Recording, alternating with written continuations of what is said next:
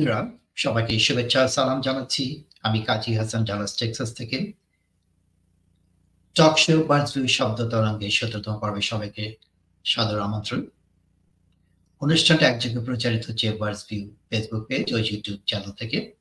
আপনারা চাইলে পরবর্তীতে রেকর্ডকৃত অনুষ্ঠান নিজের সুবিধা মতো দেখতে পারবেন ফেসবুক ও ইউটিউবে এবং পডকাস্ট আকারে শুনতে পারবেন স্পটিফাই, অ্যাপল ও গুগল পডকাস্ট প্ল্যাটফর্মে। আমরা বার্ডসভিউ থেকে বিশ্বাস করি, সমাজের সচেতন নাগরিক হিসেবে ভূমিকা রাখতে হলে প্রয়োজনীয় বিষয়গুলিতে ধারণা থাকাটা আবশ্যক।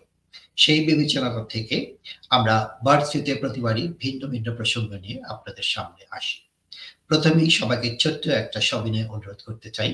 আজকের অনুষ্ঠান ও আমাদের চ্যানেলকে লাইক শেয়ার ও সাবস্ক্রাইব করে আপনার পরিচিত জনদের বার্ডসভিউর সাথে যুক্ত হওয়ার সুযোগ করে দিন। আজকে নির্ধারিত প্রসঙ্গে নিয়ে আমরা আড্ডা রঙে কথাবার্তা বলব। আশা করি পুরোটা সময় আমাদের সাথে থাকবেন।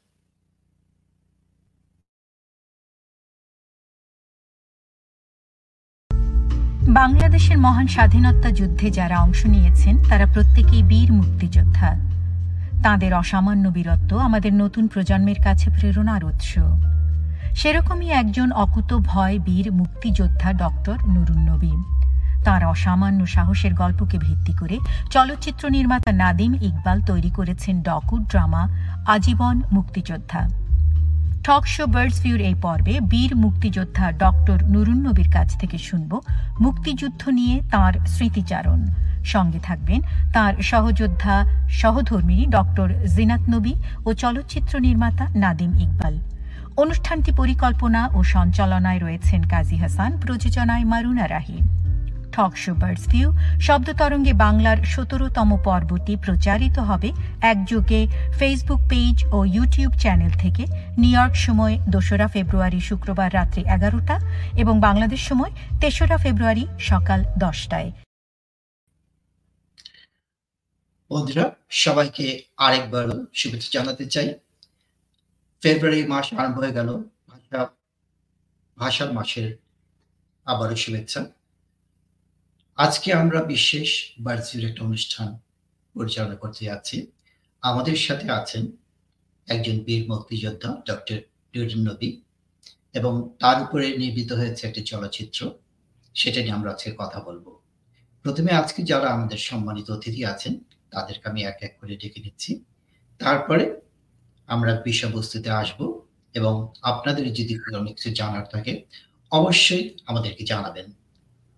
আমরা বিস্তর কথাবার্তা বলব, জানতে চাবো একজন মুক্তিযোদ্ধাকে, তার মুক্তিযুদ্ধ কীভাবে আজীবন চলছে সেটাও জানতে চাবো আমাদের ডিজিটাল মঞ্চে প্রথমে আনতে চাই আমাদের সম্মানিত অতিথি, বীর মুক্তিযোদ্ধা ডক্টর নবী ডক্টর নবী আপনাকে বার্ষিক অনুষ্ঠানে সাদর আমন্ত্রণ, আপনাকে পেয়ে আমরা অত্যন্ত গর্বিত। ধন্যবাদ আমাকে আপনার এই অনুষ্ঠানে আমন্ত্রণ করার জন্য। এইবার ওনার সাথে সাথে পরিচয় করে দিচ্ছি। ওনার সহধর্মিনী ওনার better half doctor Zinat Nabi. Doctor Zinat নবী আপনাকে সাদর আমন্ত্রণ আমাদের আজকের অনুষ্ঠানে। আপনাকে পেয়ে আমরা অত্যন্ত আনন্দিত। আপনাকে অনেক ধন্যবাদ আমাকে ইনভাইট করার জন্য। জি অবশ্যই। এরপরে আনছি আরেকটি দম্পতি যুগল ওনারা হচ্ছেন নাদিম ইকবাল। ডক্টর নুরুনব্বীকে নিয়ে তিনি একটি চলচ্চিত্র নির্মাণ করেছেন, আজীবন মুক্তিযোদ্ধা। নাদিম ইকবাল একজন বর্ণ চলচ্চিত্রকার, বেশ কিছু ডকুমেন্টারি বানিয়েছেন, আমাদের ভারতীয় অনুষ্ঠানে আগেও এসেছেন। নাদিম ইকবাল, আপনাকে শুভেচ্ছা স্বাগত ভারতীয় অনুষ্ঠান থেকে। আপনাকে শুভেচ্ছা, সবাইকে শুভেচ্ছা এবং মারুনা রাহিকেও ধন্যবাদ যে আপনারা আমাদেরকে আমন্ত্রণ করেছেন। অনেক ধন্যবাদ। জি অবশ্যই।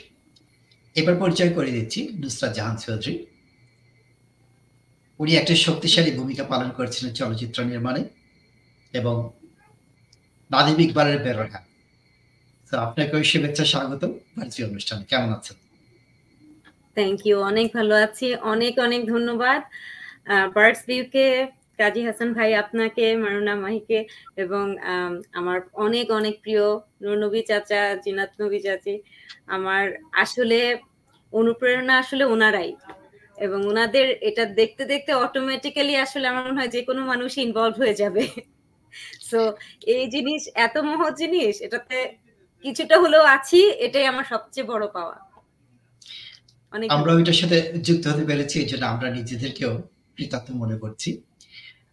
আমরা আজকের অতিথিদের সাথে কথা বলার আগে ছোট একটা ট্রেলার যেটা মুভিকে নিয়ে তৈরি হয়েছে, সেটা দেখে আসি, তারপরে আবারও ফিরছি আমরা।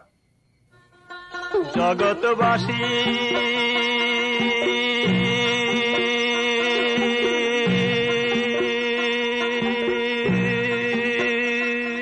একবার বাংলাদেশকে যাও দেখিয়া রে সোনার বাংলা করল শ্মশানে রে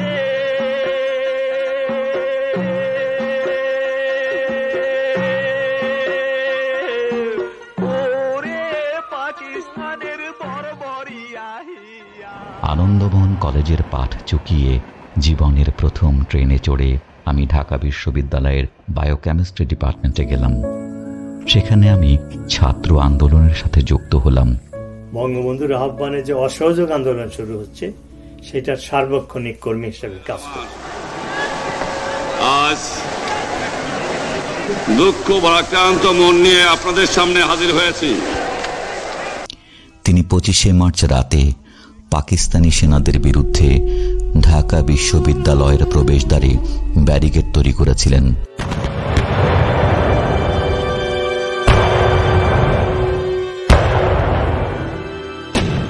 যেমন ক্যামেরা যেমন শার্প করতে হয় সেই ছবিগুলো আরও প্রবল হয়ে দেখা দেয় ফোকাসগুলো আরও শার্প হয় তখন আরও ব্যথা লাগে।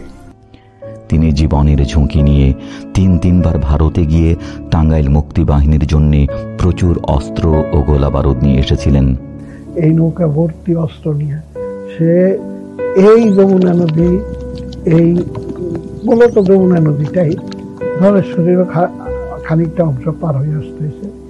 এটা পার পারা পার করছে। তার এই যে সাহস সে তো সিংহের মতো সাহস। ডক্টর নবীর ভারত থেকে প্রচুর অস্ত্র ও গোলাবারুদ আনার ফলে যুদ্ধের মোড় ঘুরে যায়। তিনি আমাদের মুক্তিযুদ্ধে আমার সহযোগিতা বললে আমি মনে করি তাকে ছোট করা হয়। And some Sikh officer came out from the helicopter and he introduced me. I am Lieutenant General Aurora. 6,000 were killed, 20,000 were injured. It's a great sacrifice. growing up, um, you know, we all have certain ideas of who our father is. And, you know, I knew he had many accomplishments, and my father was a, you know, very popular and very busy man. He has become councilman of, of our hometown, Plainsboro, New Jersey. আমরা map read করে তিনটা জায়গা ঠিক করলাম যে এই তিন জায়গায় প্যারাট্রুপস নামানো যেতে পারে।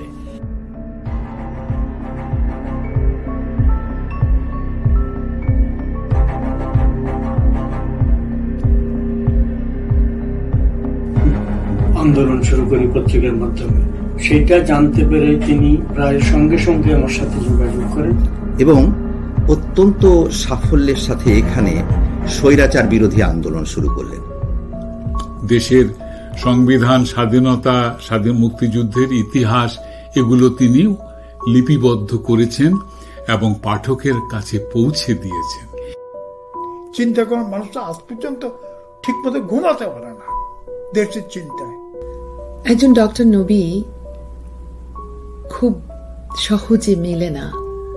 একটি সময়ের সৃষ্টি ওনারা আমার মনে হয় মনোবে নিজেও বোধ অনেক বেশি পছন্দ করেন নিজেকে মুক্তিযোদ্ধা হিসেবে পরিচয় দিতে বিজ্ঞানীর চেয়ে কাজে ওনাকে সঠিকভাবে বলা যায় যে আজীবন মুক্তিযোদ্ধা And so when I see the world around me today and I see what it, misinformation can do, it becomes so important to me, so extremely just bigger than anything that I can do, is tell the story of what happened my people. এই যুদ্ধপথের কথা আমরা ভুলতে পারি না।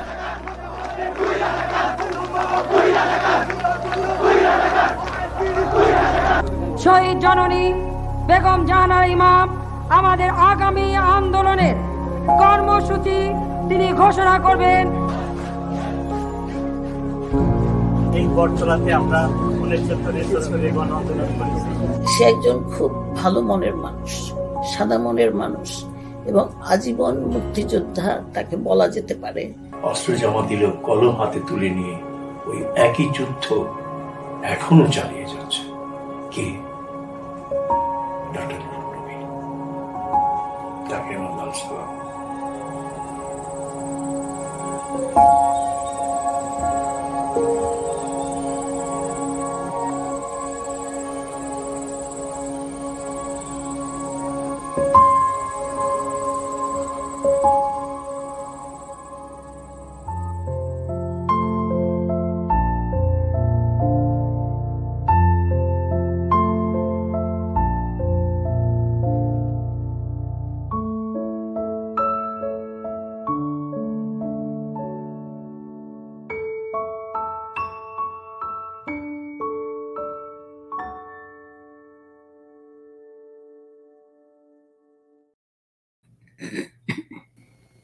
বন্ধুরা, আপনারা যারা আজকে আমাদের সাথে যুক্ত আছেন, তাদের উদ্দেশ্যে বলছি, যদি আপনাদের জানা না থাকে, ডক্টর নবী যিনি আমাদের স্বাধীনতা যুদ্ধে যোগদান দিয়ে- যোগদান করেছিলেন এবং বর্তমানে যুক্তরাষ্ট্রের নিউ জার্সিতে থাকেন।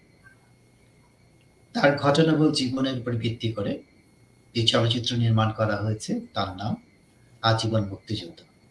প্রথমেই যাচ্ছি আমি নাদিম এবং নুসরাত দম্পতির কাছে। তাদের কাছ থেকে জেনে নেই যে আপনাদের মাথায় এই ধারণাটা কীভাবে আসলো যে ডক্টর নুরুল নবীকে নিয়ে একটা চলচ্চিত্র আপনারা নির্মাণ করবেন?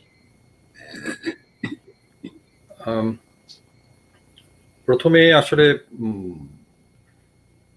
আমি, আমার প্রথম দেখা হয় ডক্টর নুরুল নবীর সাথে দুই হাজার পনেরোতে টরন্টোতে ওনার একটা বই প্রকাশনা অনুষ্ঠানে।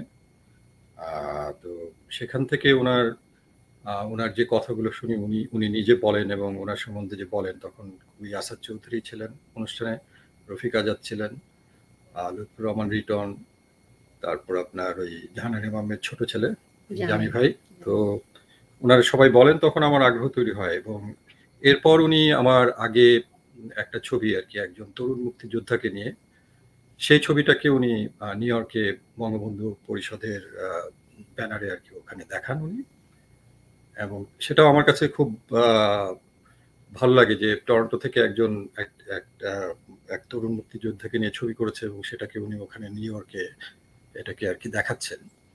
তো তখন ওনার কিছু বই আমি নিয়ে আসি, চারটা বই। সেই বইগুলো পড়ি, পড়ে আগ্রহ আরও বাড়ে।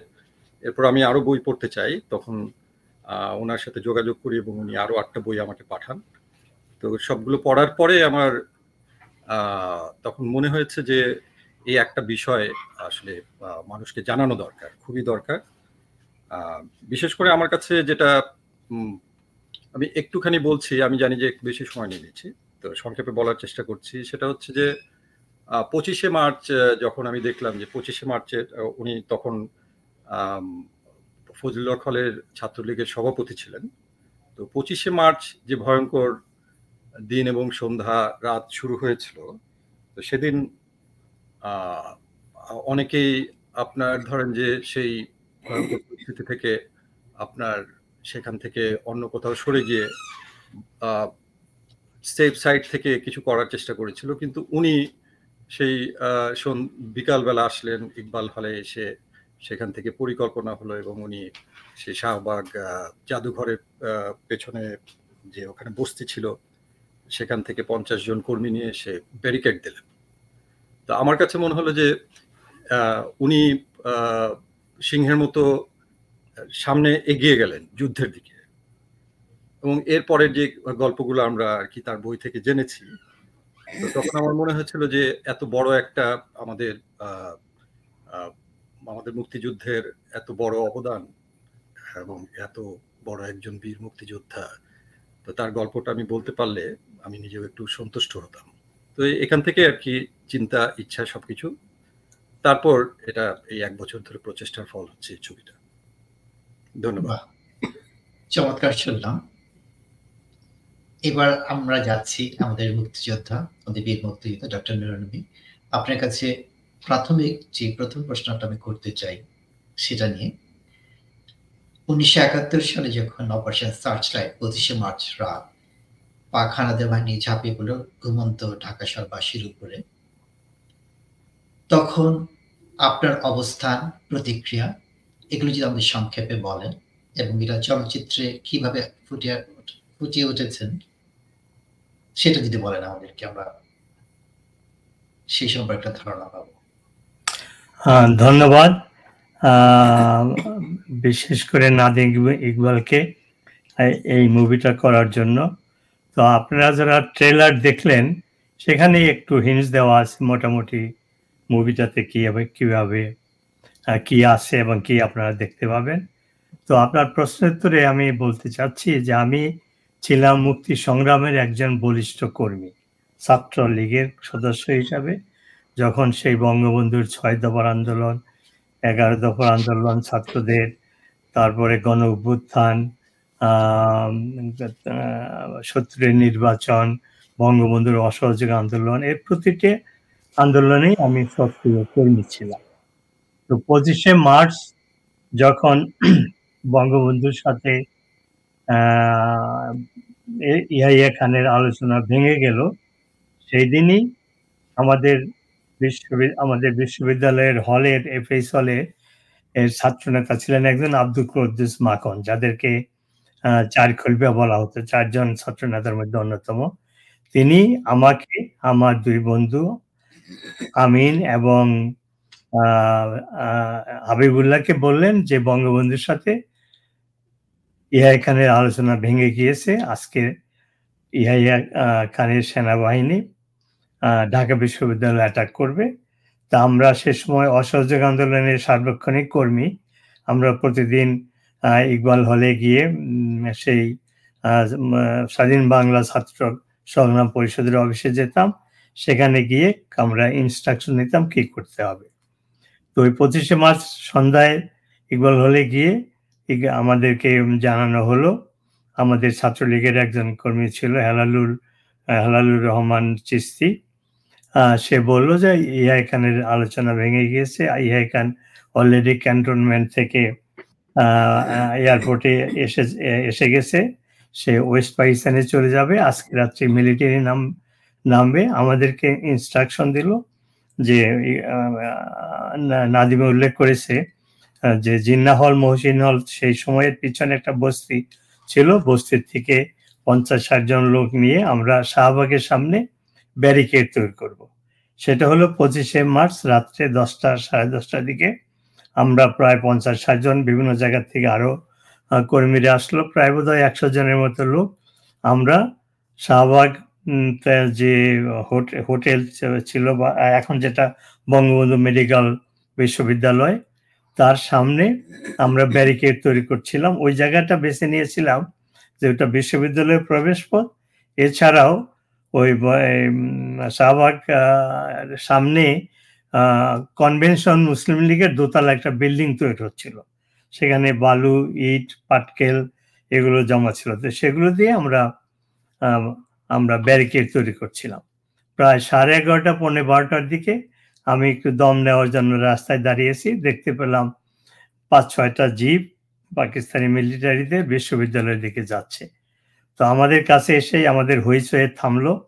আমরা তখন ওখানে একটা পানির ফোয়ারা ছিল যেখানে কয়েক বছর আগে গণজাগরণ মঞ্চ হয়েছিল।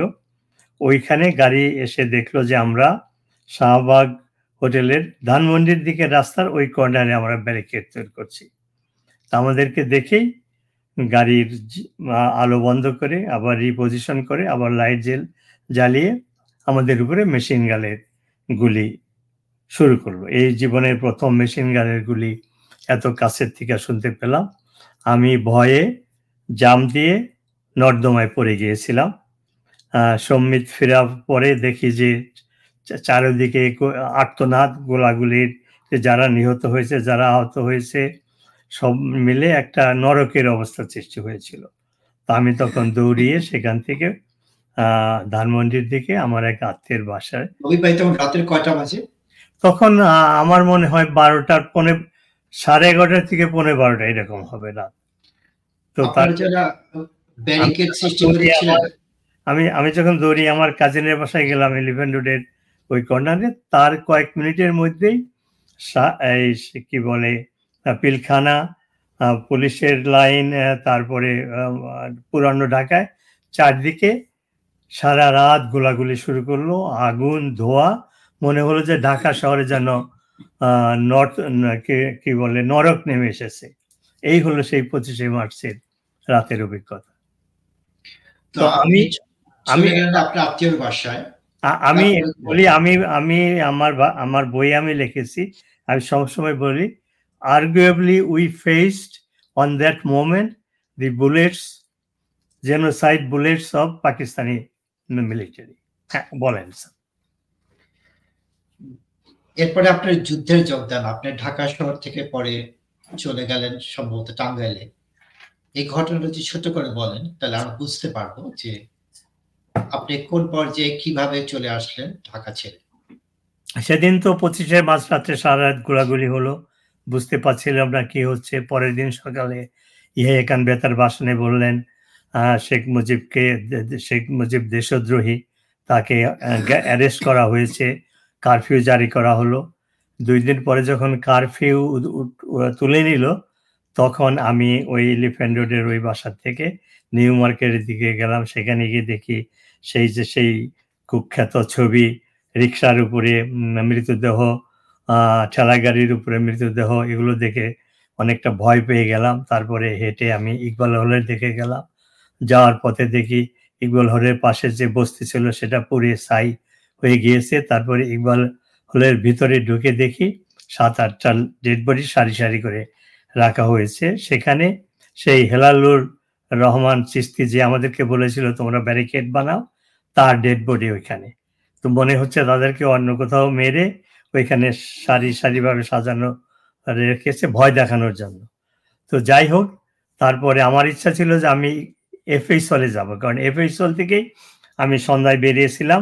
আমার বন্ধুদের কি অবস্থা জানার জন্য। কিন্তু এই ইকবাল ইকবাল ধানমন্ড, নির্মা, নিউ মার্কেট, ইকবাল হল, তারপরে কি বলে, শহীদ মিনার, এই সমস্ত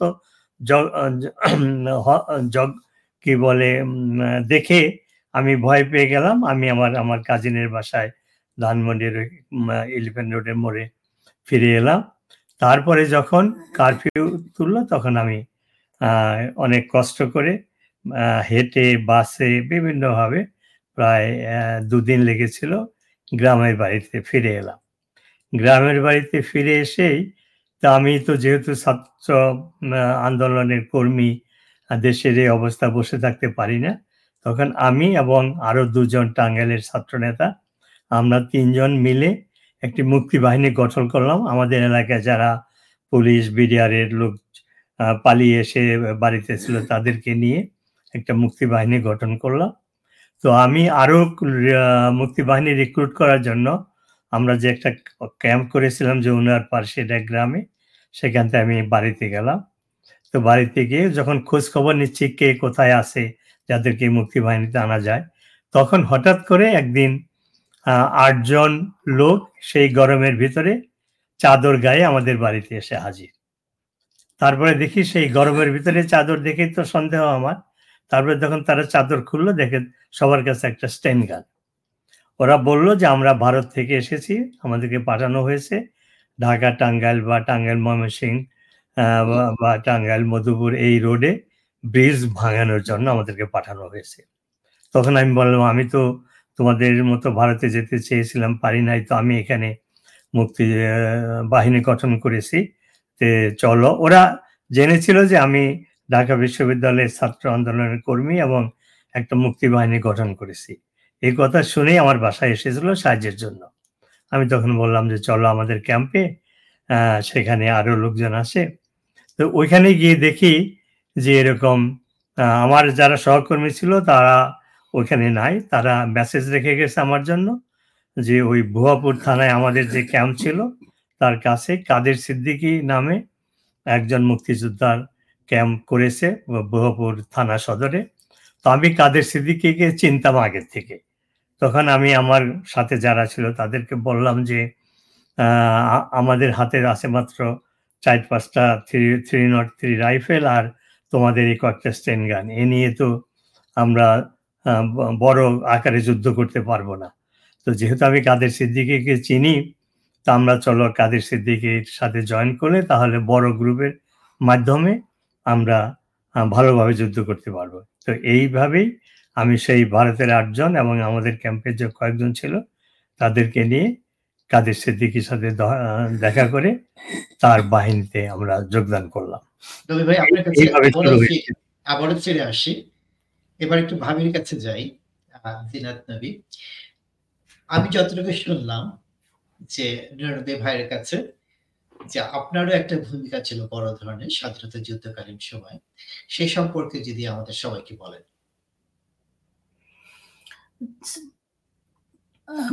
আপনাকে ধন্যবাদ। আমার বড় ধরনের কোনো অভিজ্ঞতা না, এটা ছোটখাটো। বিশেষ করে আমার হাজবেন্ডের পাশে এটা তো একটা ছোট্ট একটা জিনিস। তো আমরা তো আমি তখন আপনাকে আগে থেকে একটু বলি স্বাধীনতার সময় আমি ঢাকা বিশ্ববিদ্যালয় বায়োকেমিস্ট্রিতে অনার্স পরীক্ষা দিচ্ছিলাম। প্র্যাকটিক্যাল ছিল আমাদের লাস্ট পরীক্ষা। সেদিন পরীক্ষা হতে হতেই, চলতে চলতেই খবর এলো যে পরীক্ষা আর হবে না ক্লাস হবে না, এখন সবকিছু বন্ধ, আমরা সবাই বেরিয়ে পড়লাম। যেহেতু আমি রোকেয়া হলে থাকতাম, ওখান থেকে তো সাথে সাথে চলে আসতে পারি না। তারপরে আমি বাড়িতে আমার বাবাকে খবর দিই ইয়েতে দিনাজপুরে। উনি দিনাজপুর থেকে আসে এসে ট্রেনে আমাকে রোকেয়া হল থেকে নিয়ে যায়। কারণ সে সময় এমন অবস্থা ছিল যে একা যাওয়ার কোনো মানে সাহসী ছিল না। এবং আমার সাথে আরও দুই একজন আমাদের ক্লাসমেট যারা দিনাজপুরের তারাও আমার সাথে আমার বাবার সাথে দিনাজপুরে আমরা ফিরে আসি। দিনাজপুরে আমরা আসি তেরো তারিখে। তারপর এখানে পঁচিশ তারিখের রাতে আমাদের বাসার পিছনে ছিল মেজরের বাড়ি। মেজরটা ছিল পাকিস্তানি আর্মির মেজর, তো দিনাজপুর শহরেই তো দেখি পঁচিশ, পঁচিশে মার্চ রাতে সারা রাত গোলাগুলি এবং সেই যেহেতু আমাদের বাসার পিছনে ছিল তার বাসাটা, আমাদের বাসার আঙিনার মধ্যে অনেক ওই যে কি বলে গোলাগুলির খোলা টোলা সব এসে পড়ে। তো আমরা সারা দরজা বন্ধ করে ঘরের ভিতরে থাকি। তারপরের দিন সকালে আমার বোনের বাসা ছিল কাছে। আমার বোনের বিয়ে হয়েছিল দুলাভাই অ্যাডভোকেট। তো উনি লোক পাঠিয়েছে যে, তোমরা আর এখানে আর থাকতে পারব না, চলো আমরা বের হয়ে যাই। তখন শুরু হলো, তারপরের দিন থেকে শুরু হলো আমাদের রিফিউজির যাত্রা। তো এভাবে আমরা একখান থেকে আরেকখানে, একখানে গেলাম।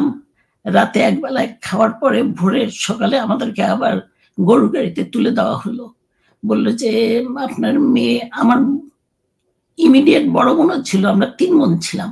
ইমিডিয়েট বড় বোন, সে জাস্ট এক বছর আগে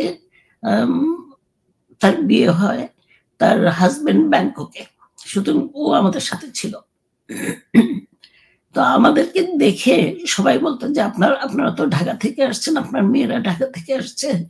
উনাদেরকে বাসায় আশ্রয় দেওয়া আমাদের জন্য সম্ভব না। কেননা উনাদের কথা শুনলেই আর্মিরা চলে আসবে। ফলে ওরা একখান থেকে আরেকখানে এভাবে আমরা চার পাঁচটা বাড়ি বদল করে শেষে এপ্রিলের মাঝামাঝি আমরা রিফিউজি ক্যাম্পে চলে যাই। পশ্চিম দিনাজপুর। পশ্চিম দিনাজপুরে। জায়গাটার নাম ছিল কালনা। তো ওইখানে গেলাম রিফিউজি ক্যাম্প মানে তো আপনি বুঝেনি মাথায় কোনো ছাদ নাই। গোসল করার কোনো জায়গা নাই। এমনকি বাথরুমের কোনো জায়গা নাই। সব খোলা আকাশের নিচে খোলা মাঠের নিচে। তারপর ওইখানে দু একদিন থাকার পরে আমার বাবা বলল যে এইভাবে তো মেয়েদেরকে নিয়ে থাকা যায় না এখানে। তখন উনি কাছাকাছি একটা একটা লোকের গোয়াল ঘরটা ভাড়া পেল।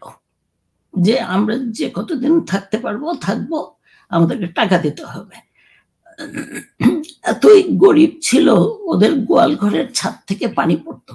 এমনকি ওদের নিজেদের শোয়ার ঘরের ছাদ থেকেও পানি পড়তো। এই আট বাই বারো ফুটের একটা ঘর, সেখানে আমরা আটজন থাকতাম। আমার বড় বোনের দুই বাচ্চা আর আমরা ছয়জন অ্যাডাল্ট আমার বাবা মা দুলা ভাই আপা দুলা ভাই আমার দুই বোন।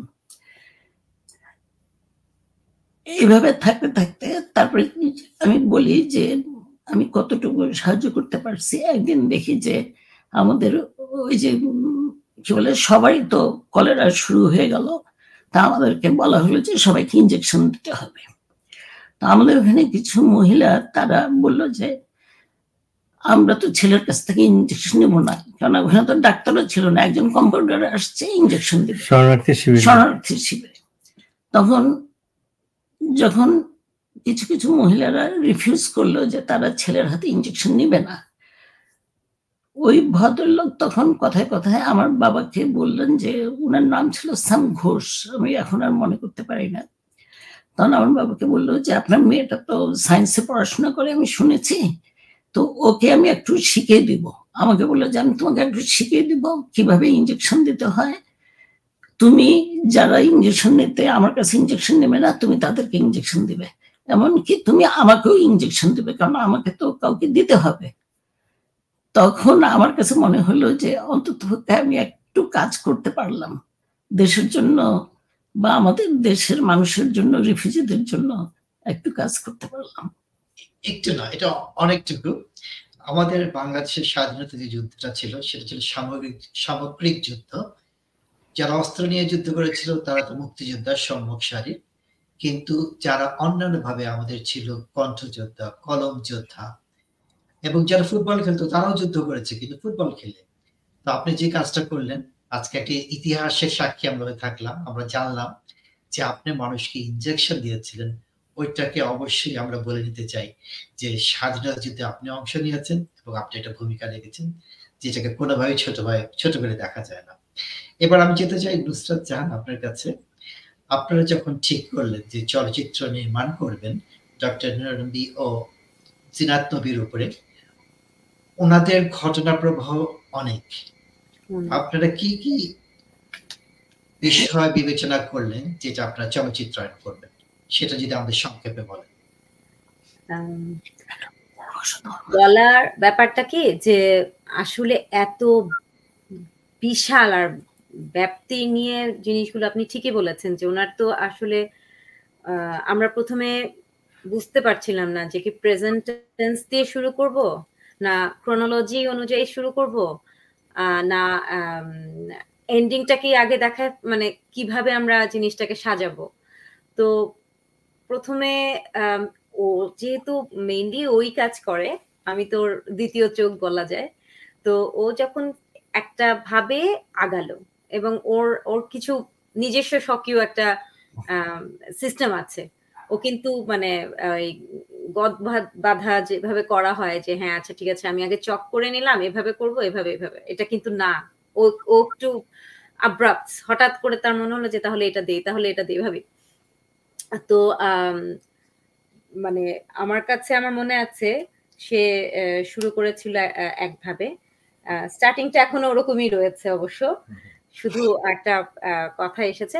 বাট তারপরে আমরা সিদ্ধান্ত নিলাম যে চাচার কোনো জিনিস বাদ দেওয়া যাবে না। সবকিছুই সিগনিফিকেন্ট কোনো একটা কিছু মানে ছোট করে দেখার কোনো উপায় নাই আসলে।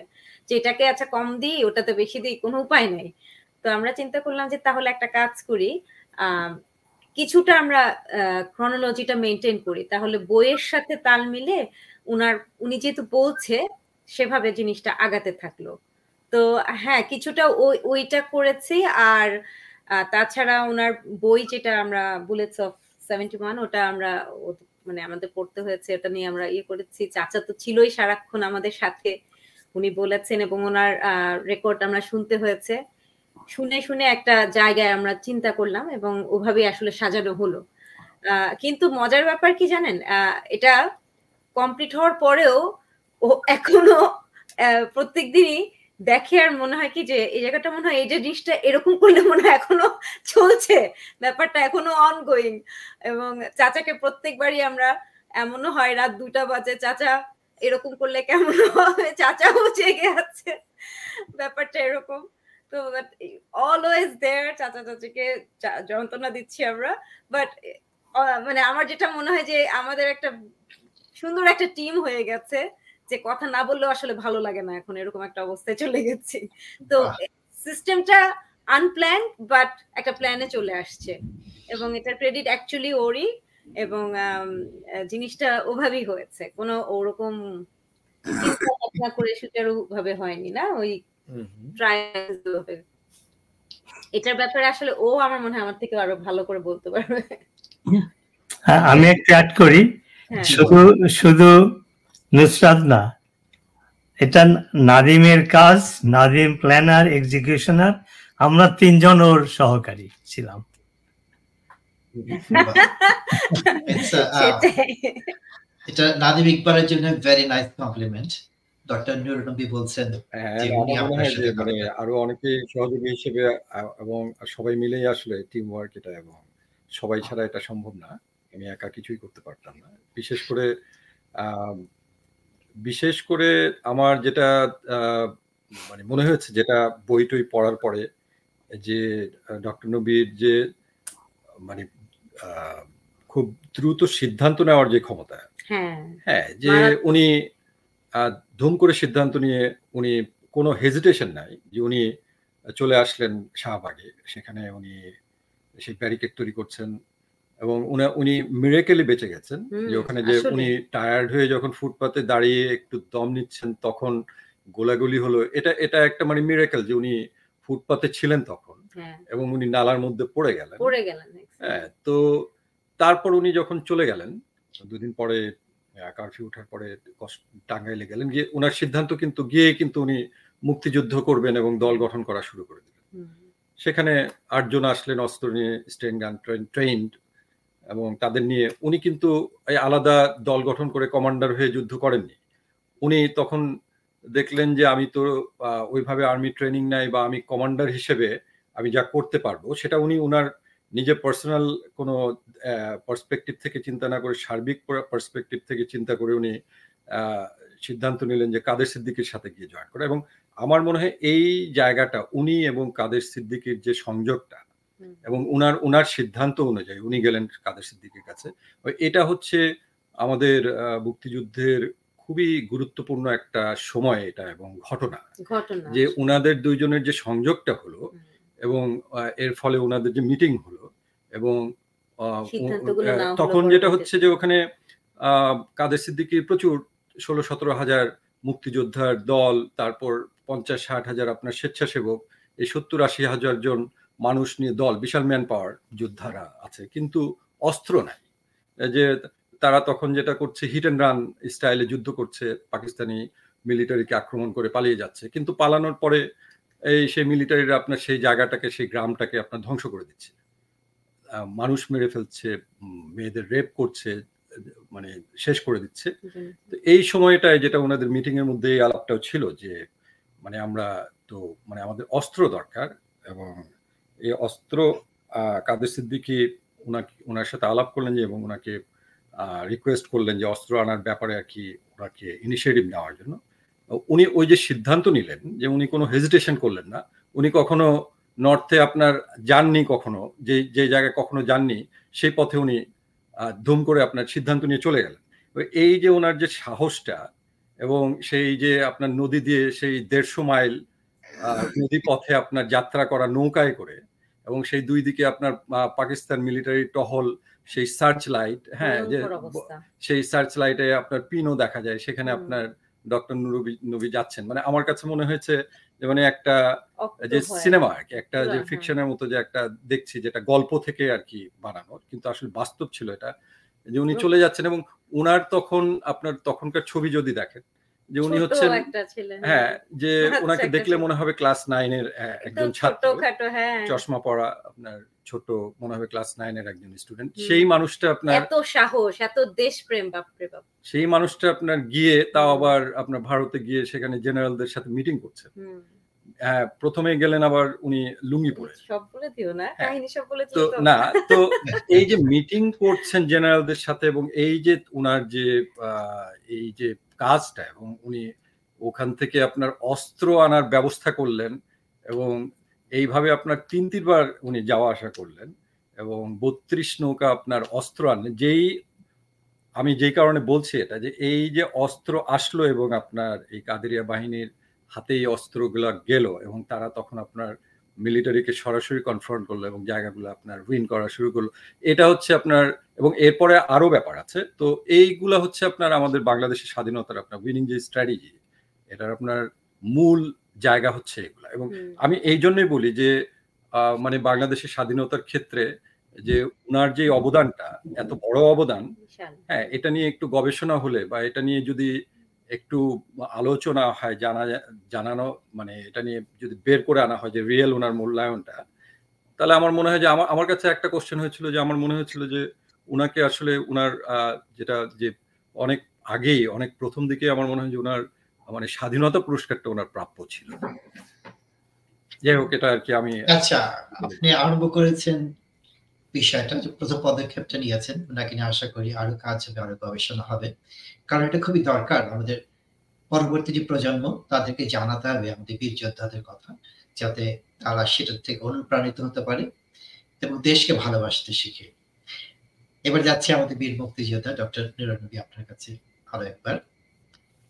চলচ্চিত্রায়ন হয়েছে আপনার যে বিশেষ ঘটনাটা, যে নৌকায় করে আপনি যাচ্ছেন, অস্ত্র নিয়ে ফিরছেন। সম্ভবত ছয়বার এরকম হয়েছে আপনি যাওয়া আসা করেছেন। এটা নিয়ে জানতে চাই যে চলচ্চিত্রায়ন এবং বাস্তবের সাথে আপনি কতটা মিল পাচ্ছেন? এবং এই প্রশ্নের উত্তরে যাওয়ার আগে আরেকটা জিনিস আমি জানতে চাই, সেটা হলো আপনি যখন সিদ্ধান্ত নিলেন যে আপনি যুদ্ধে যাবেন, তখন আপনার বাবা, মা কিংবা পরিবার, তারা কি আপনাকে সমর্থন দিয়েছিল?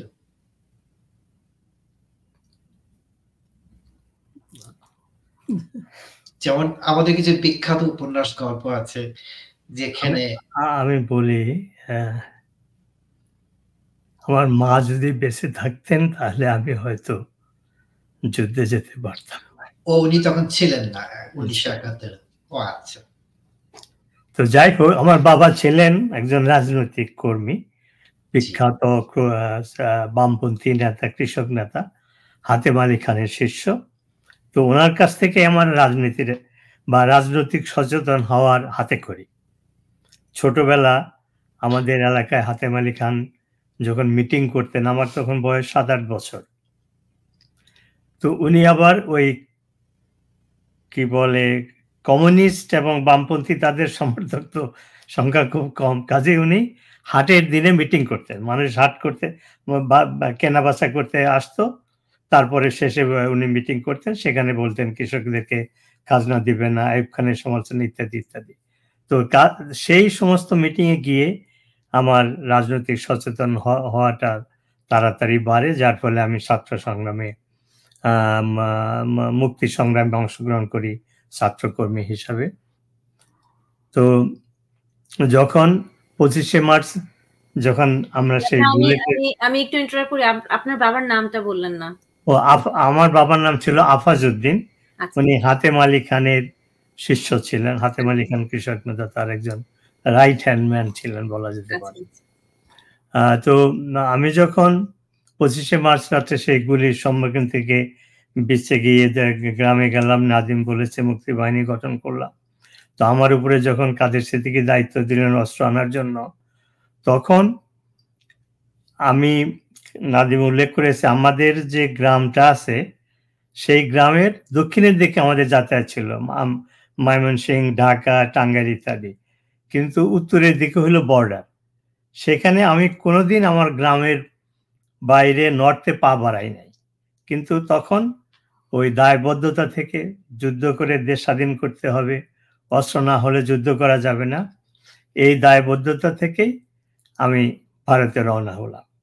এবং নাদিম যেটা উল্লেখ করেছে, পাকিস্তানি শত্রুর দুই যে নদীর, যমুনা নদীর দুই পারে যাদের ঘাঁটি ছিল। এছাড়াও সবচেয়ে বড় শত্রু ছিল আমার মতো একজন ভীতু দেশপ্রেমিক, যমুনা নদীর রাতের বেলার গর্জন। সেটা ভাষায় প্রকাশ করা যাবে না। যে আমরা ডাউন দ্য স্ট্রিম বা আপ দ্য স্ট্রিম যেখানেই যেতাম তখন ছিল আমি তো এই মে মাসের আগস্ট মাসে যাই, তখন তো বর্ষাকাল। যমুনা নদীর এক পার থেকে আরেক পার দেখা যায় না। এইটাই একটা ভীতির ব্যাপার ছিল সবচেয়ে বড়। তো যাই হোক জীবনের ঝুঁকি নিয়ে তিনবার যখন ভারতে গেলাম প্রথমবারের অভিজ্ঞতাটা বলি। আমরা আমার সাথে একজন শ্রমিক নেতা ছিল নুরুল ইসলাম। উনি সঙ্গী হলেন এবং ভারত থেকে আসা কয়েকজন ওরা আহ, টাঙ্গাইলে থেকে গেলেন কয়েকজন। কয়েকজন বলল আমরা ফেরত যাব ভারতে। তো তারাও আমাদের সঙ্গী হলো। তো ওদেরকে নিয়ে আমি যখন বাহাদুরাবাদ ঘাট যে মিলিটারি ক্যাম্প তার পাঁচ সাত মাইল বা দশ মাইল নর্থে ছিলাম, তখন ওখানে একটা অঞ্চল ছিল, সেখানে ডাকাতের উপদ্রব ছিল। আমরা ডাকাতের দ্বারা আক্রান্ত হলাম। তো আমাদের কাছে স্ট্যান্ড গান ছিল, ইচ্ছা করলে আমরা ডাকাতদেরকে পরাস্ত করতে পারতাম। তা আমি সিদ্ধান্ত নিলাম যে, না, আমরা যদি এখানে গোলাগুলি করি, তাহলে পাকিস্তানি ঘাঁটিতে ওরা জেনে যাবে যে এখানে মুক্তিযোদ্ধারা যাতায়াত করে বা তাদের অবস্থান আছে। তাহলে এই রাস্তায় আমরা আর যেতে পারব না। আমাদেরকে যমুনা নদী দিয়েই যেতে হবে ভারতে। যমুনা নদী দিয়েই অস্ত্র নিয়ে আসতে হবে। তো কাজেই এই গোলাগুলি করে ডাকাতদেরকে মেরে আমরা এই সিক্রেটটা প্রকাশ করতে চাই না। তো যাই হোক, আমরা আবার পিছনে ফিরে এসে দশ পনেরো মাইল পিছনে ফিরে এসে নৌকা ছেড়ে জামালপুরের ভিতর দিয়ে নদী খাল হেঁটে আমরা দুই দুই ভাগে ভাগ হলাম, যে এক ভাগ যদি আমরা ধরা পড়ি বা ভারতে যেতে না পারি আর এক ভাগ অন্তত ভারতে গিয়ে টাঙ্গাইল মুক্তি বাহিনীর কথা বলতে পারবে। তো আমার আমার দলে ছিল নূর ইসলাম এবং ভারত থেকে আসা একজন। তা আমরা অনেক লম্বা কাহিনী সংক্ষেপে বলি। আমরা গারো পাহাড় অতিক্রম করে ভারতে গেলাম বিএসএফ এর ক্যাম্পে গেলাম এবং বিএসএফ এর ক্যাম্প থেকে আমাদেরকে জানানো হলো যে ওই এরিয়ার যে কমান্ডার ছিল ব্রিগেডিয়ার সান সিং, সে পরের দিন সকালে আমার সাথে এসে দেখা করবে। তো পরের দিন সকালে ব্রিগেডিয়ার সান সিং আসলেন, একজন শিখ অফিসার। তো তিনি এসে বললেন যে, তোমাদের পাকিস্তানি বাহিনীর ওয়্যারলেস মেসেজ ইন্টারসেপ্ট করে আমরা জানতে পেরেছি যে টাঙ্গাইলে তোমরা যুদ্ধ করছ পাকিস্তানের বিরুদ্ধে। তো তোমাদের সাথে যোগাযোগের চেষ্টা করেছি, পারি নাই, তো তুমি এসেছ, তা আমরা ভীষণ খুশি। এক্ষুনি আমার সাথে আমার যে কমান্ডার মেজর জেনারেল গিল, তার সাথে দেখা করতে যেতে হবে। তা আমি লম্বা কাহিনী আবার সংক্ষেপে বলছি। তা আমি সেই দিনই ভারতীয় বাহিনীর ওয়ান ওয়ান কমিউনিকেশন জোনের কমান্ডার, মেজর জেনারেল গিল, একজন শিখ অফিসার, তার সাথে দেখা করলাম। তিনি একই কথা বললেন যে, পাকিস্তানি বাহিনীর মেসেজ ইন্টারসেপ্ট করে আমরা জানতে পেরেছি। তোমরা টাঙ্গাইলে যুদ্ধ করছ, তোমার কমান্ডারকে আমি কাদের সিদ্দিকির পরিচয় দিলাম, তারপরে সে বলল যে তুমি এত কষ্ট করে এসেছ, তো তুমি ইচ্ছা করলে আমি তোমাকে মুজিবনগর অর্থাৎ কলকাতায় পাঠাতে পারি, তুমি ওখানে গিয়ে কয়েকদিন বিশ্রাম করো এবং তোমাদের নেতার সাথেও পরিচয় হবে। তারপরে ওইখান থেকে আসার পরে আমি জানাব যে আমি কি কি করতে পারি তোমার অস্ত্রের নেওয়ার ব্যাপারে। তো আমি তখন সাথে সাথে বললাম যে, না, আমি কলকাতা যেতে চাই না। আমি এক্ষুনি, আমি যদি সম্ভব হয় এখনই অস্ত্র নিয়ে আমি দেশে ফিরবো।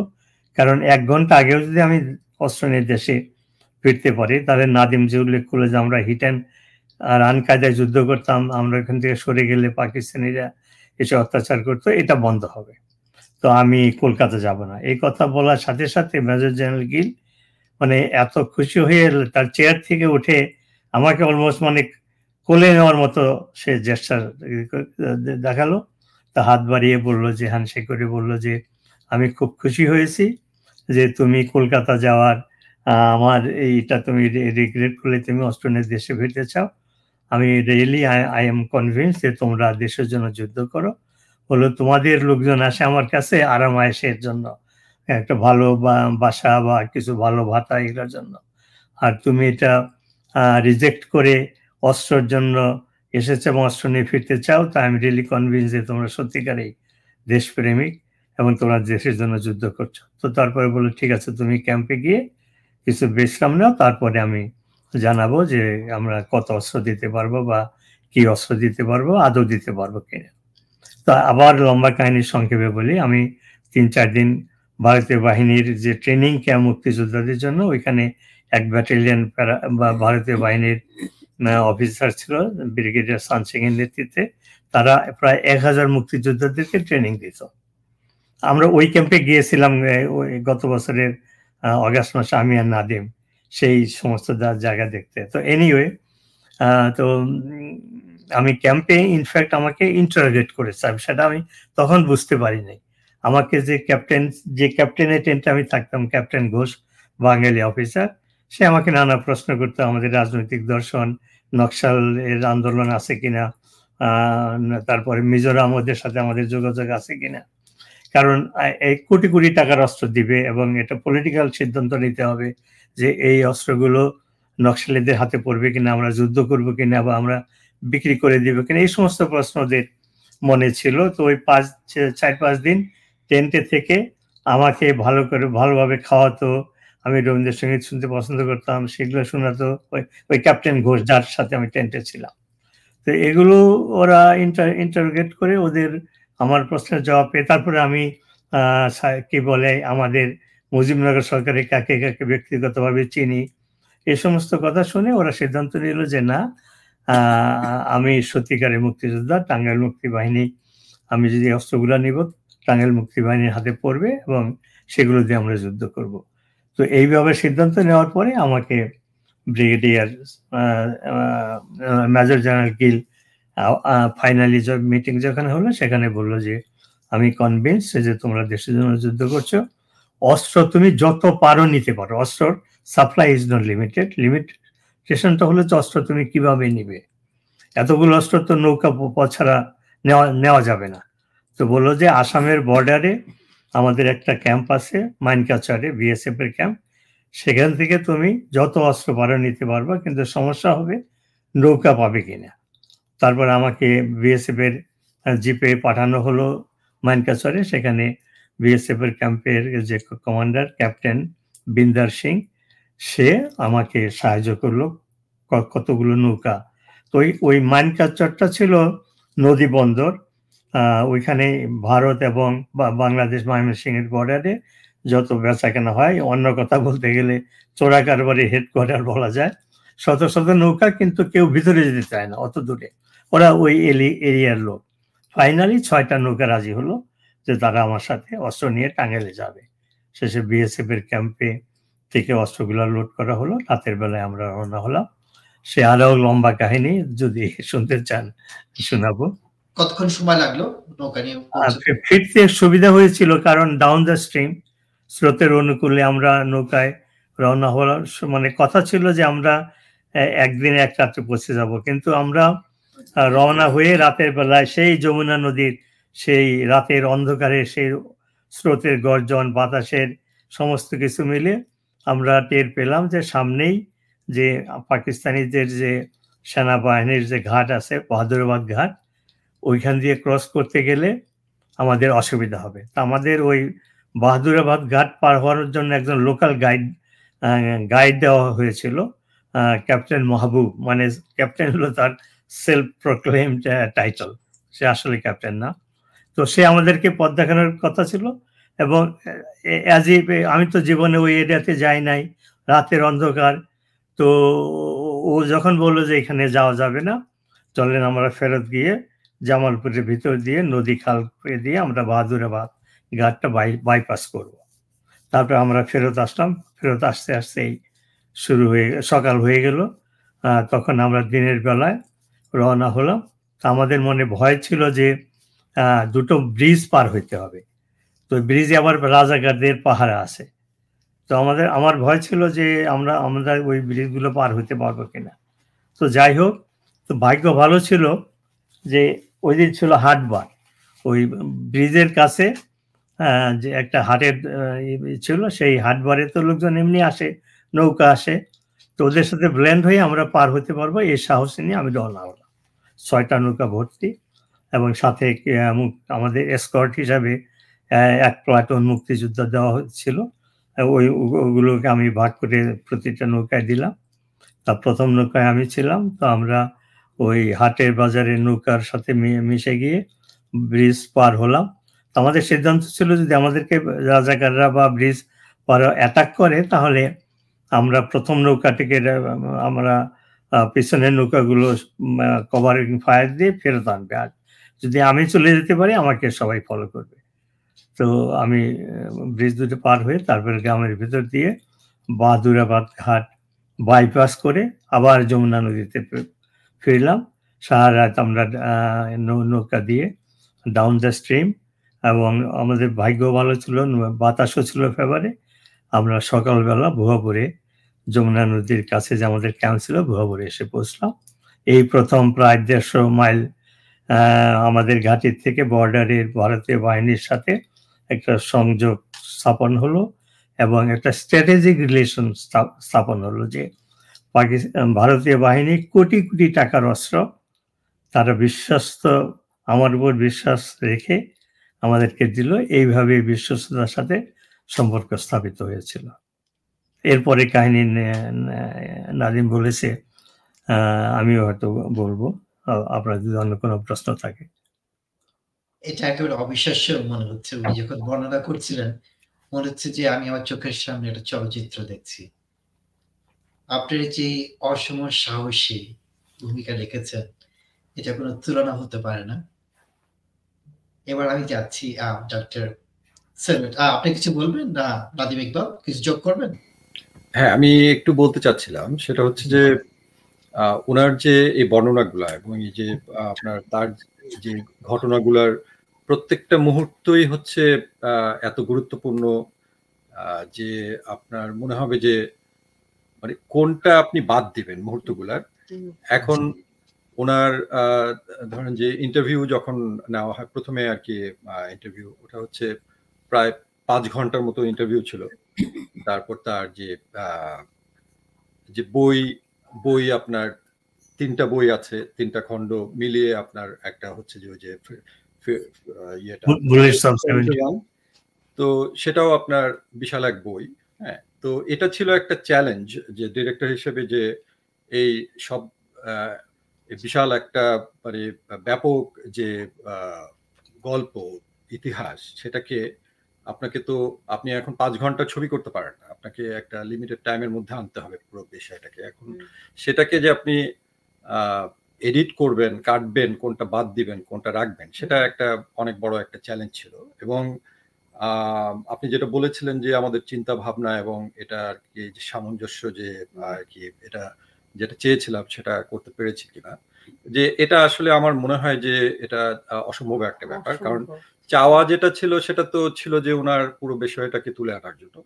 কিন্তু একটা ধরেন যে আংশিকভাবে আনা হয়েছে। কিন্তু আংশিকভাবে আনতে গিয়েও যেটা করতে হয়েছে সেটা হচ্ছে যে এই অংশের ভিতরে যেন মানুষ এই অংশ থেকে যেন ধারণা করতে পারে। আদারওয়াইজ ধরেন যে এটা ফেলিউর হয়ে যাবে ব্যাপারটা যদি ওনাকে উপস্থাপন করতে না পারি। তো সেই চেষ্টাটা করা হয়েছে। আর যেমন ধরেন যে উনি আমি যেহেতু সময় কম আমি একটু গল্পটাকে অ্যাডভান্স করে দিচ্ছি। যে ডক্টর নবী এবং ডক্টর জিনাত নবী দুজনেই কিন্তু সায়েন্টিস্ট এবং সায়েন্সে ওনাদের অবদান কিন্তু বিশাল এবং এবং আহ, ধরেন যে উনি একজন কোলগেটের প্রবর্তক। হ্যাঁ এবং ধরেন যে বিশাল চাকরি দুজনে করছেন নিউ জার্সিতে থাকেন। এমন সময় আপনার ওই যে সিদ্ধান্ত নেওয়ার কথা বললাম, যে দুই হাজার ছয়তে আপনার উনি সিদ্ধান্ত নিলেন যে চাকরি ছেড়ে দেবেন এবং কি করবেন? চাকরি ছেড়ে দিয়ে উনি লেখালেখি করবেন। লেখালেখি এবং তার জীবনের সব গল্পই কিন্তু হচ্ছে বাংলাদেশ মুক্তিযুদ্ধ এবং বঙ্গবন্ধু। হ্যাঁ তো এবং যে জিনাত নবী, জিনাত নবীও ওনারও আপনার অবদান যেটা যে অনেক বড় অবদান, উনি কিন্তু স্বামীর পাশে থেকে আপনার এবং একজন আপনার যথার্থ সঙ্গী হিসেবে উনি কিন্তু বললেন যে জীবন একটাই তুমি ছেড়ে দাও আমি আছি। হ্যাঁ উনি- আপনার ধরেন যে ওই রকম একটা চাকরি ছেড়ে দেওয়াটা এটা আপনার সিদ্ধান্ত নিতে পারাটা খুবই কঠিন একটা ব্যাপার হওয়ার কথা আর কি বাস্তবিক জীবনে। উনি ছেড়ে দিলেন এবং দুই হাজার ছয় থেকে লেখালেখি শুরু করলেন। সে চব্বিশটা বই লিখলেন। হ্যাঁ উনি কখনো লেখালেখির চর্চা নাই ওনার উনি সাহিত্যের ছাত্র না। হ্যাঁ উনি লেখক না কিন্তু তিনি তার মনে হলো যে ইতিহাসটা আমার লিখে রাখা দরকার এবং এই ইতিহাসটা অন্যদের জানা দরকার। কারণ জানা দরকার ওই কারণে উনাকে জানার জন্য না উনি কিন্তু প্রচার বিমুখ। উনি নিজের নিজের ব্যাপারে কখনো আপনার যে আমি এই করেছি সেই করেছি কখনো বলেন না। হ্যাঁ উনি যেটা করেছেন যে আপনার পরবর্তী প্রজন্মরা যাতে এটা জানতে পারে ইতিহাসটা এবং উনার ইতিহাসটা আসলে খুবই গুরুত্বপূর্ণ কারণ একটা ভিন্ন আঙ্গিক থেকে একটা যে ভিতরের যে ইতিহাসটা সেটা আমরা আসলে আমি নিজেও জানতাম না। এটা বই পড়ে ওনার সাথে কথা বলে ইন্টারভিউ নিয়ে ছবি করতে গিয়ে আর কি জানতে পেরেছি। এই জন্য আমি বলি যে আমি ওনার সাথে ওনার বিষয়টা নিয়ে আর কি চর্চা করতে গিয়ে আমি ঋদ্ধ হয়েছি। তো সেটাই যে ওনার ওই উনি বই লিখলেন এবং ওনাকে একুশে পদকও দেওয়া হলো এই লেখালেখির জন্য। এবং আমি একটা ব্যাপারে আছে কিন্তু আমি আর ও যাচ্ছি না। কারণ বলতে গেলে আমার মনে হয় যে আপনার এরকম কয়েকটা অনুষ্ঠান করতে হবে একটা অনুষ্ঠানে। আশা করি ভবিষ্যতে আরও করব আমরা। কারণ এগুলো তো আসলে আর্কাইভ হয়ে থাকবে ডকুমেন্টেড হয়ে থাকবে। ভবিষ্যতে যত বছর পরে হোক না কেন কেউ চাইলে এসে শুনে যেতে পারবে। আর ডক্টর নবী আপনার কাছে আবার ফিরে যাচ্ছি ছোট একটা ঘটনা মনে করি যে সেটা ছিল ওয়াশিংটন ডিসিতে আমি একটা বই মেলায় গিয়েছিলাম। বই মেলায় আমি আমি আমার স্ত্রী এক জায়গায় বসে বসে আমরা নাস্তা করছি। আর উনি এক ওনাকে তখন আমি চিনতাম না। উনি এবং ভাবি একদল মানুষের সাথে কথা বলছে, যারা ওই বইমেলার সংগঠন তখন ভাবি বেশ মজা করে বলছে যে, নবী ভাই একবার এসে বললেন, চাকরিটা ছেড়ে দিলাম। খুবই নাটকীয় ভাবে বলা। বলে ভদ্রলোক বলে কি? আমি হলে তো আমাকে অনেক চাপের মধ্যে পড়তো। তো আমি যদি এসে বলি যে, কালকে আমি কাজ করব না, লেখালেখি করব। দেখলাম যে ভাবি অনেক সাপোর্টিভ ছিলেন এবং উনি বললেন যে, কীভাবে উনি সাপোর্ট করেছিলেন? তো ভাবির কাছে ছোট একটা প্রশ্ন করতে চাই। মুভির যে আমরা ট্রেলারটা দেখলাম, সেখানে আপনার দুজন সন্তানকে দেখানো হলো এবং ওরা যখন ওদের বাবার কথা বলছিল, ওদের দুজনের চোখ থেকে পানি পড়ছিল। তো এই ইমোশনটা ওদের মধ্যে কীভাবে আপনি দিতে পারলেন যে বাবার কাজে ওরা এত গর্বিত যে ওদের চোখ থেকে অশ্রু আসে? আমার দুই ছেলে যখন ছোট ছিল আহ, দুজনকেই আমি সবসময় বাংলা স্কুলে নিয়ে যেতাম। এবং বাংলা স্কুলে বাংলা শেখাতাম বাংলা শেখার সাথে সাথে বাংলাদেশের ইতিহাসও ওদেরকে বলা হতো। তারপরে আবার বিভিন্ন নাটক যেমন বাংলাদেশের ইতিহাস এই নিয়ে আমাদের অ্যাসোসিয়েশন নাটক করবে সবার জন্য সব বাচ্চারা মিলে। সেখানে আমার ছেলেরা ইনভলভ হতো। আর আমিও অ্যাসোসিয়েশনের প্রেসিডেন্ট ছিলাম, যার জন্য আমার ছেলে দুইটা সবসময় আমার সাথে যেত, আমাকে সাহায্য করতো এবং ওরাও এখানে পার্টিসিপেট করত। এইভাবে ওদের মনের ভিতরে বাংলাদেশ সম্বন্ধে একটা ধারণা জন্মে গেছিল। এবং বাংলাদেশের মুক্তিযুদ্ধ আমার হাজবেন্ডের অবদান, ডক্টর নবীর অবদান এগুলো আমি সব ওদেরকে বলতাম। শুধু একটা জিনিসই বলতে পারতাম না, যে আমি যে রিফিউজি ছিলাম রিফিউজি ক্যাম্পে কি ধরনের অভিজ্ঞতার ভিতর দিয়ে গিয়েছি, সেটা আমি কোনোদিনও বলতে পারতাম না। কারণ ওটা চিন্তা করলে আমার চোখ দিয়ে পানি আসতো এবং আমার গলাটা ধরে যেত। যখন বুলেটস অফ সেভেন্টি ওয়ান লেখে, আমার বড় ছেলে আমার হাজবেন্ডের সাথে ওরা দুজনে মিলে বইটা যখন ইয়ে করে প্রসেস করে, তখন ডক্টর নবী আমার ছেলেকে বলল যে, তোমার আম্মুকে জিজ্ঞাসা করো রিফিউজি ক্যাম্পের কথা। তোমার মা ভালো করে বলতে পারবে, তোমাকে বুঝাই দিবে। ওকে বলতে যে, আমার মনে হলো যে, আমার বুক ফেটে যাচ্ছে, এত কষ্ট, এত, কিসের ভিতর দিয়ে গেছে, আমি বলতে পারব না আপনাদেরকে। ওটা শোনার পরে আমার ছেলে বলছে, মা, তোমার মনে এত কষ্ট ছিল কোনোদিন তো তুমি আমাদেরকে বলনি সেটা। কিন্তু মুক্তিযুদ্ধের কথা, দেশের কথা, স্বাধীনতার কথা, সব সময় আমি ওদেরকে বলেছি, ওরা যেন প্রাউড ফিল করে ওদের বাবার সম্বন্ধে। কারণ অনেক সময় দেখি যে, খেলতে যাচ্ছে আমার ছেলে বা কোনো একটা প্রোগ্রামে যাচ্ছে, ও হয়তো অ্যাভেলেবল না। হয়তো কোথাও গেছে বা কোনো কিছু করছে আমি নিয়ে যাই। তো বলে কে আচ্ছা আব্বু আসতে পারবে না? আমি বলছি, না তোমার আব্বুর এই কাজ আব্বুর তো অনেক রেসপন্সিবিলিটি তখন আমি ওই সমস্ত কথা ওদেরকে বলতে বলতে ওদের মনের ভিতরে ওই জিনিসটা একদম বাসা বেঁধে গেছে। আপনি তো ওদের কথাতে বুঝতে পারেন যে ওরা বাংলাদেশকে কত ভালোবাসে। আমার ছেলে যখন ফুটবল খেলতো ছোটটা সকার খেলতো যখন গোল দিত, ওর বন্ধুরা সাইড থেকে চিৎকার করত, বাংলাদেশ বাংলাদেশ বাংলাদেশ। ওর জন্ম কিন্তু এখানে। কিন্তু ওর বন্ধুদের সাথে সে ওইভাবে করতো। তারপরে একবার কম্পিটিশনে র্যাপ সিঙ্গিং করল। সেই কথার ভেতরে সে আবার চ্যাম্পিয়ন হয়েছিল ওদের মুকুটও পেয়েছিল। সে তখন ওই গানের ভেতরে বাংলাদেশ ঢুকায় দিয়ে করছে। আমি ওকে বলছি, দেখছ, এই ছেলে ক্লাস টেনে পড়ে তখন র্যাপ সিঙ্গিং করছে, তার বাংলাদেশ ঢুকাই দিচ্ছে সবসময় প্রাউড ফিল করতো যে আমরা বাংলাদেশি। চমৎকার। যেরকম বাবা এবং মা, সেরকম তাদের সন্তান। আমার স্বাধীনতা যুদ্ধ নিয়ে কিছু গবেষণা আছে, আমার কিছু লেখালেখিও আছে। একজন মুক্তিযোদ্ধার থেকে শোনা, তারা যখন দল বেঁধে ভারত থেকে বাংলাদেশে ঢুকত ঢুকার সময় বাংলাদেশের মাটি, একমাত্র মাটির বুকে নিয়ে ওরা কামতো চিৎকার করে। এমন অভিব্যক্তি যে বঙ্গ বাংলা মা বুকে ধর্ষণ হচ্ছে, মানুষ খুন হচ্ছে এবং জোয়ান ছেলে থাকতে তারা প্রতিরোধ করতে পারছে না। সেখানে তারা ঢুকছে, তারা মৃত্যুপণ করে আসছে। এই যে কঠিন অনুভূতি, এই যে কঠিন কষ্ট এটা কোনো তুলনা হয় না। সেই বাঙালি আবেগী জাতি দেশটা স্বাধীন করেছিল। এগুলো চিন্তা করলেই কিন্তু যে কারোর মন নাড়া দিয়ে উঠতে পারে যে কত কষ্টের, কত রক্তের কত কান্নার বিনিময়ে স্বাধীনতা। এই স্বাধীনতাকে সুসংগত করা, সুস্থ, সুন্দর বাংলাদেশ দেখতে পাওয়া কিংবা গড়ে তোলা সবারই একান্ত দায়িত্ব। দেখতে দেখতে আমাদের সময় প্রায় শেষের পথে। আপনার কাছে ফিরছি আমি নাদিম ইকবাল। চলচ্চিত্রটা আপনারা করেছেন এবং এটা কবে মুক্তি পাচ্ছে কোথায় কোথায় দেখানো হচ্ছে এই সম্পর্কে একটা ধারণা দেন।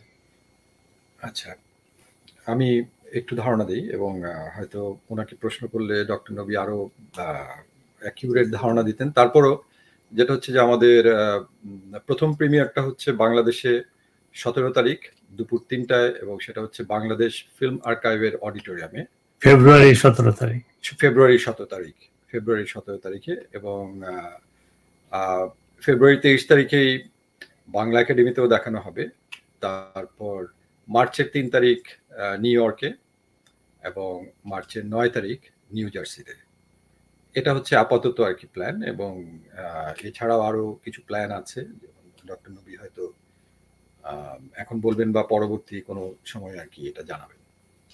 আচ্ছা আমরা চাচ্ছি আমি এই সঙ্গে এই সঙ্গে একটু যোগ করি যে অন্য কোনো গ্রুপ বা সংস্থা বা কোনো স্টেট যদি দেখাতে চান আমাদের সাথে যোগাযোগ করলে আমরা আগ্রহী আমরা এটা দেখানোর ব্যবস্থা করব। এবার ডক্টর নরবি আপনার কাছে শেষ প্রশ্নটা করতে চাই। চলচ্চিত্রের নাম দেওয়া হয়েছে আজীবন মুক্তিযোদ্ধা। আপনি যদি আমাদের বলেন যে মুক্তিযুদ্ধ শেষ হয়েছে আজ থেকে প্রায় বান্ন, তিপ্পান্ন বছর আগে, আপনি কেন বলছেন যে আপনি এখনও মুক্তিযোদ্ধা? আসলে আমরা যারা মুক্তিযুদ্ধে গিয়েছিলাম, বঙ্গবন্ধুর আহ্বানে, যুদ্ধ শেষে আমরা অনেকেই বিভিন্ন কাজে, বিভিন্ন পেশায় চলে গিয়েছিলাম, এবং সেটাই স্বাভাবিক।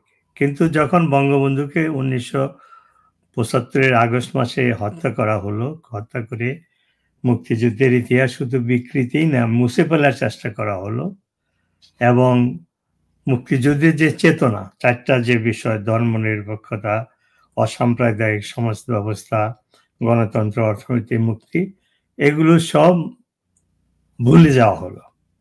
তো সেই সময় আমাদের উচিত ছিল, মুক্তিযোদ্ধাদের উচিত ছিল এটার বিরুদ্ধে ফাইট করা। দুর্ভাগ্যক্রমে অনেকেই করতে পারে না, হাতে গোনা কয়েকজন যারা সেই মুক্তিযুদ্ধের চেতনা যে আমরা এত ত্যাগের বিনিময়ে দেশ স্বাধীন করে সেই সেই আদর্শকে আমরা ধুলায় লুণ্ঠিত হতে দিতে পারি না। বাংলাদেশে গণতন্ত্র থাকতে হবে, অসাম্প্রদায়িক ব্যবস্থা থাকতে হবে, অর্থনৈতিক মুক্তি থাকতে হবে বাঙালি ভাষা, সংস্কৃতি, বাঙালি জাতীয়তাবাদের এটাকে ধারণ করতে হবে। তো সেগুলো করতে হলে এবং বঙ্গবন্ধুকে হত্যাই করা হয়েছিল এগুলোকে একদম নির্মূল করে মুছে ফেলে বাংলাদেশটাকে একটা মিনি পাকিস্তান বানানো। তো এইটা আমার উপলব্ধিতে আসে, আমি আমার যে ক্যারিয়ার, আমাকে তো আমাকে তো একটা কিছু করে খেতে হবে। তো সেই জন্য আমি যখন আমাকে একজন সায়েন্টিস্ট হিসাবে বিশ্ববিদ্যালয় শিক্ষক হিসাবে গড়ছেছিলাম পাশাপাশি এই যে যে কথাগুলো বললাম মুক্তিযুদ্ধের চেতনার বিরুদ্ধে যে ষড়যন্ত্র, বঙ্গবন্ধু হত্যার, এগুলোর বিরুদ্ধে আমি সমস্ত আন্দোলনে আমি অংশগ্রহণ করেছি। আমার মনে হয় সমস্ত মুক্তিযোদ্ধাদের এই দায়িত্বটা ছিল। বিভিন্ন কারণে তারা সেটা করতে পারে না এবং হাতে গোনা কয়েকজন তারা বরং উল্টো দিকে গিয়েছে। তো এই অবস্থার পরিপ্রেক্ষিতে আমি লেখালেখি শুরু করি এবং এরশাদ বিরোধী আন্দোলন আমেরিকাতে যেটা হয়, সেখানে আমি নেতৃত্ব দিই। যুদ্ধ অপরাধ ঘটেছিল বাংলাদেশে। সেই যুদ্ধ অপরাধীরা যখন সরকারি বিভিন্ন ক্ষমতায় বিভিন্ন পদে আধিষ্ঠিত অধিষ্ঠিত হয়ে তারা এন্টি বাংলাদেশি কাজ শুরু করল। যার বিরুদ্ধে জাহানার ইমাম যুদ্ধ বিচারে, অপরাধীদের বিচারের আন্দোলন করল। সেই আন্দোলনেও আমি প্রবাসে নেতৃত্ব দিয়েছি।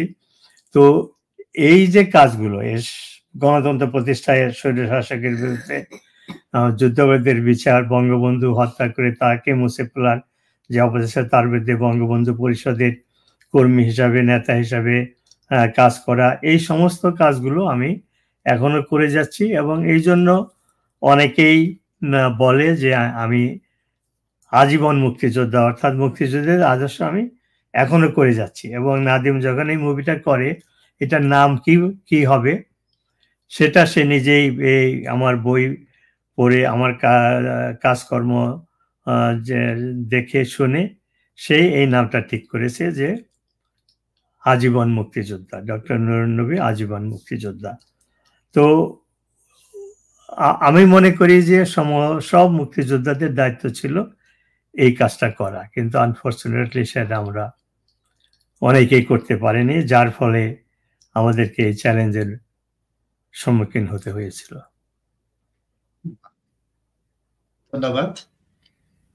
আপনার সাথে মনে হচ্ছে আরও এক ঘণ্টা কথা বলি। যদিও বলেছিলাম শেষ প্রশ্ন কিন্তু আপনার কাছে আমি আরও একবার ফিরতে চাই আমাকে ক্ষমা করবেন। হ্যাঁ ডক্টর জিনাত নবী আপনাকে একটা সুন্দর কথা বলি। আমি ভাইকে বলছিলাম যে আপনি হয়েছেন অর্ধেক তার আনিয়েছে নারী অর্ধেকটা নর। আমি যখন বললাম যে ভাবি যদি অনুষ্ঠান থাকে অনুষ্ঠানটা খুব ভালো হবে। তখন ডক্টর নবী বললেন আমার বেলা অর্ধেক না অর্ধেকের বেশি। আপনার কথা বলছেন।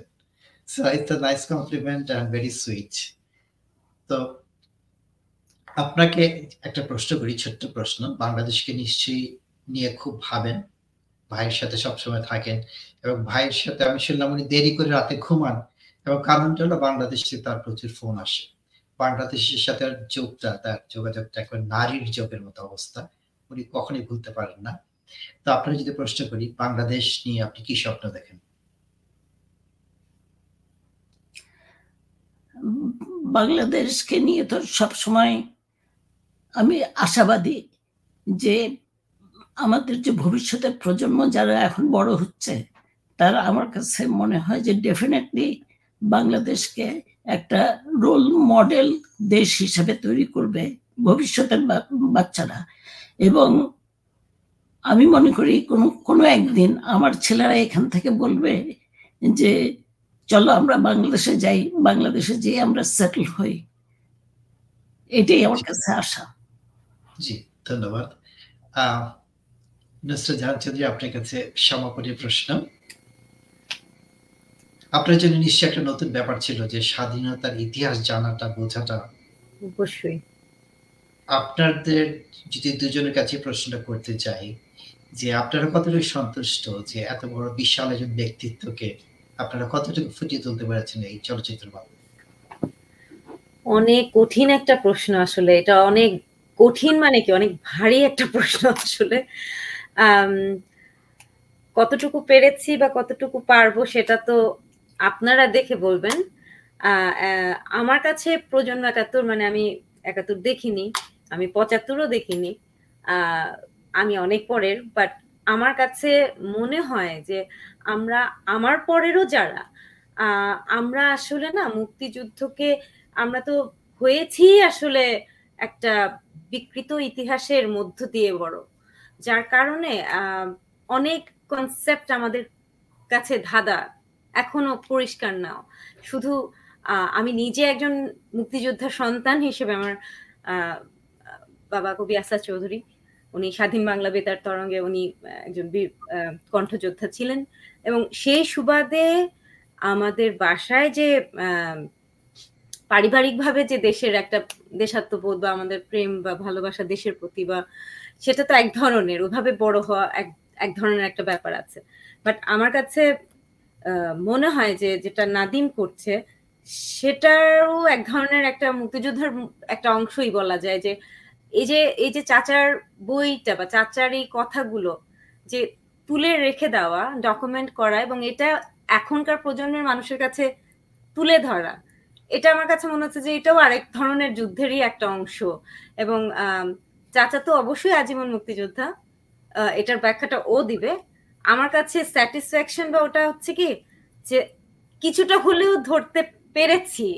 এটাই আমার কাছে অনেক বড় পাওয়া। কিন্তু নাদিম যেটা বলল যে এত বড় ব্যাপার এত ঋদ্ধ হয়েছি এটা আমার মনে হয় যে এই এক দুই ঘণ্টার মধ্যে আসলে করে ভুলানো যাবে না। এবং ওটার স্যাটিসফ্যাকশন মনে পাওয়াও যাবে না। আচ্ছা এই পর্যায়ে এসে আজকে আমাদের অনুষ্ঠানের সাথে যুক্ত ছিলেন এবং বিভিন্ন ধরনের কমেন্ট করেছেন। তাদের নাম বলে স্বীকৃতি জানাতে চাই। আমাদের সাথে ছিলেন ওবায়দুল্লাহ মামুন। সবাইকে শুভেচ্ছা জানিয়েছিলেন সবুজ হক বলেছেন তিনি বৃদ্ধ হয়েছেন মারুনা হাসান একাধিক কমেন্ট করেছেন এবং শ্রদ্ধা ও সম্মান জানিয়েছেন আমাদের আজকের অতিথিদের। সাবেরা রিপু আমাদের সাথে ছিলেন সামান্তা মাহিন ছিলেন, কালাচাঁদ ছিলেন ডক্টর গুলশানারা জাকারিয়া, সুশীতল চৌধুরী সামান্তা মাহিন আবার বেশ কয়েকবার কমেন্ট করেছেন, শাহিন সর্দার ছিলেন, আয়শা আক্তার ছিলেন আমাদের সাথে, এবং লাইলা আক্তার সম্ভবত আমি সবাইকে কভার করেছি আকবর হক রিফা তারা আমাদের সাথে ছিলেন। আপনাদের হ্যাঁ, আমি একটু বলতে চাচ্ছি যে শাহিন সর্দার চাচা ওনার কিন্তু একটা ভূমিকা এখানে আছে। এই আচ্ছা। আহ, এই হ্যাঁ বলো তুমি কোথায়? না উনি উনি যাদের এই যে বললাম যে অনেকের সহযোগিতা ছিল সেরকমই হচ্ছে যে আমরা যাদের কাছে আসলে আহ, বলেছি যে এরকম যেমন মুক্তিযুদ্ধের গান ওনার স্বাধীন বাংলা বেতার কেন্দ্রের শিল্পী ছিলেন সুরকার হ্যাঁ আলাউদ্দিন সরকার।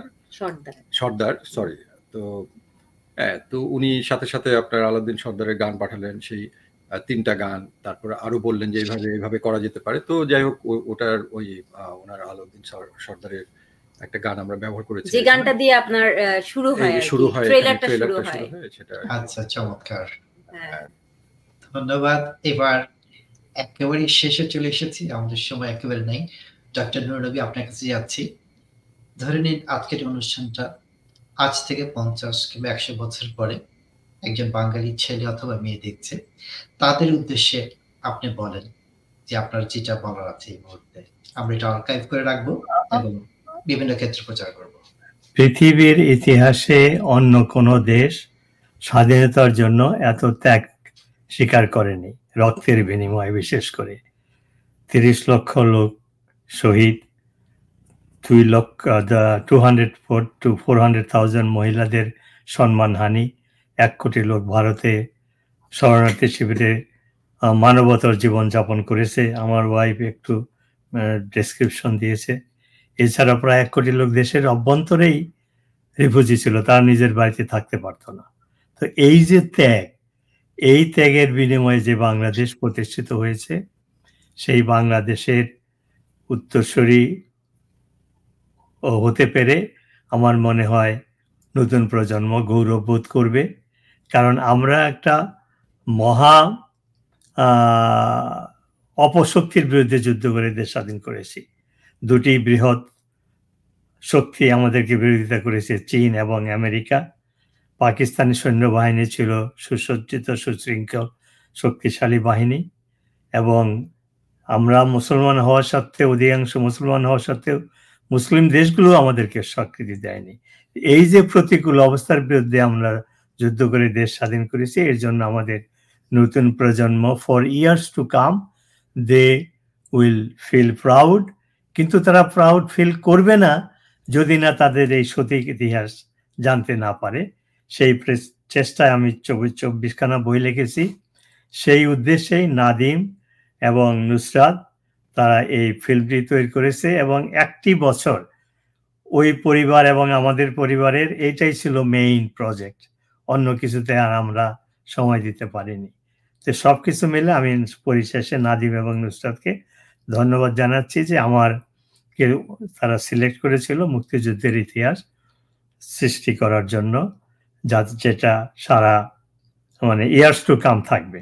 আর এইটার কিন্তু সত্যিকারের যদিও নাম দেওয়া হয়েছে ডক্টর নরনুরি আজীবন আজীবন মুক্তিযোদ্ধা এটা এটা আমি তো বারবার দেখেছি এটা সত্যিকারেই মুক্তিযুদ্ধের উপরে একটি ঐতিহাসিক প্রামাণ্য দলিল। It's a it's a documentary on Bangladesh liberation war of course it is around me but it is really a ঐতিহাসিক প্রামাণ্যচিত্র বাংলাদেশের মুক্তিযুদ্ধের উপরে। আমি নাদিম গুস্তকে ধন্যবাদ জানাচ্ছি এবং আমাদের এই প্রজেক্টে অনেক লোক সাহায্য করেছে। আমরা নাদিম এবং আমরা আমি আমরা বকুল আমরা ভারতে গিয়েছি। আঠাশ জন ভারতীয় বাহিনীর মুক্তিযোদ্ধা যারা ওই সময় একাত্তরে যুদ্ধ করেছে। তাদের সাথে মিট করেছি, তাদের সাক্ষাৎকার নিয়েছি। তো সব সব কিছু মিলে একটি অনন্য দলিল হয়েছে, এটা আমার দৃঢ় বিশ্বাস।